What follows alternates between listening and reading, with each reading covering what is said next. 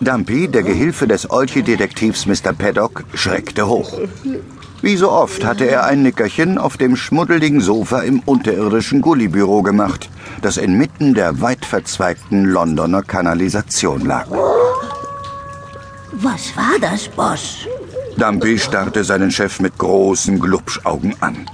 Paddock lauschte. Ich habe keine Ahnung bei dir. Das Heulen kam näher. Es klang wie von einem hungrigen Wolf, der auf seinem Beutezug durch die Kanäle streifte. Entschlossen machte Paddock einen Schritt auf die Tür des Gullibüros zu. Warte. Nein, nicht aufmachen, Sir. Barking Dogs don't bite, mein Lieber. Hunde, die bellen, beißen nicht. I hope so. Dumpy hielt sich ein mottenzerfressenes Kissen vor die Glubschaugen. Paddock war in den Gang hinausgetreten. Gleich würde ihn die hungrige Bestie mit einem Haps verschlingen. Cheesy Sock, wen bringst du denn da mit? Dumpy nahm das Kissen vom Gesicht und sah, dass sein Chef das Büro unversehrt wieder betrat. Ihm folgte Fritzi Federspiel, die Praktikantin der Olchi-Detektive. Sie trug einen kleinen Hund auf ihrem Arm. Ist ja gut, mein Kleiner. Hast du Herrchen oder Frauchen verloren? Hm. Oh, ja, du bist ein ganz feiner. Was ist das denn? Ein Hund, würde ich sagen. Ach was. Ich nenne ihn Spoon, weil er so hübsche Löffelohren hat. Och, den armen Kerl habe ich in der Nähe des Buckingham-Palasts im Gestrüpp gefunden. Ich glaube, es geht ihm gar nicht gut.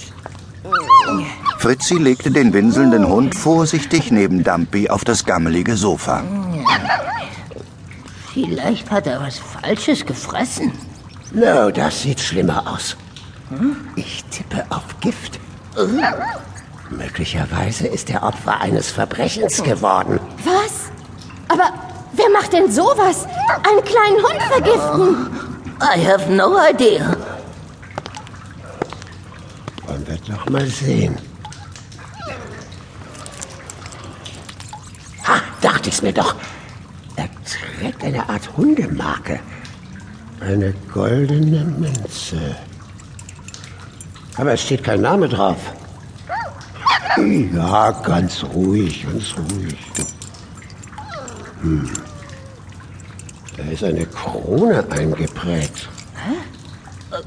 Und was heißt das? Keine Ahnung. Aber vielleicht kommen wir dem Halter damit auf die Spur.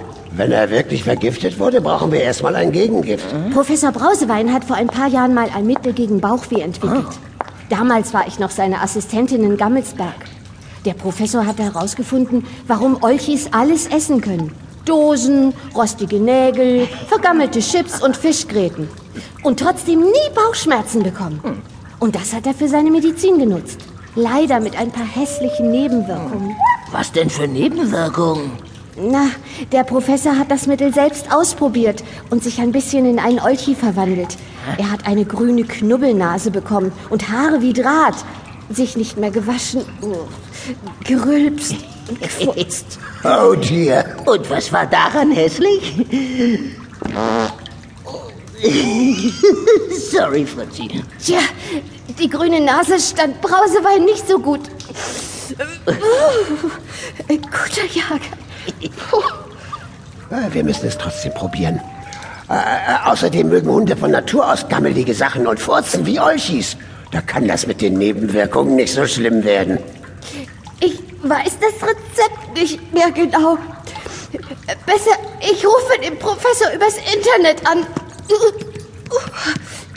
Schon kurz darauf lächelte Professor Brausewein vom Computermonitor. Fritzi und die Olchi-Detektive erzählten dem Professor, was passiert war und zeigten ihm den kranken Hund. Meine Medizin hilft ihm ganz sicher.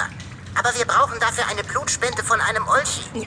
Wie sieht's aus, Paddock, alter Freund? Faulfahrt, eine Blutspende? Keine Panik, wir brauchen nicht viel. Wir machen das Mittel nicht so stark. Dann gehört noch ein Stückchen Olchi-Fingernagel hinein, ein bisschen Olchi-Spucke, ein langes Olchi-Haar. Ein Haar? Haare schneiden finden Olchis ganz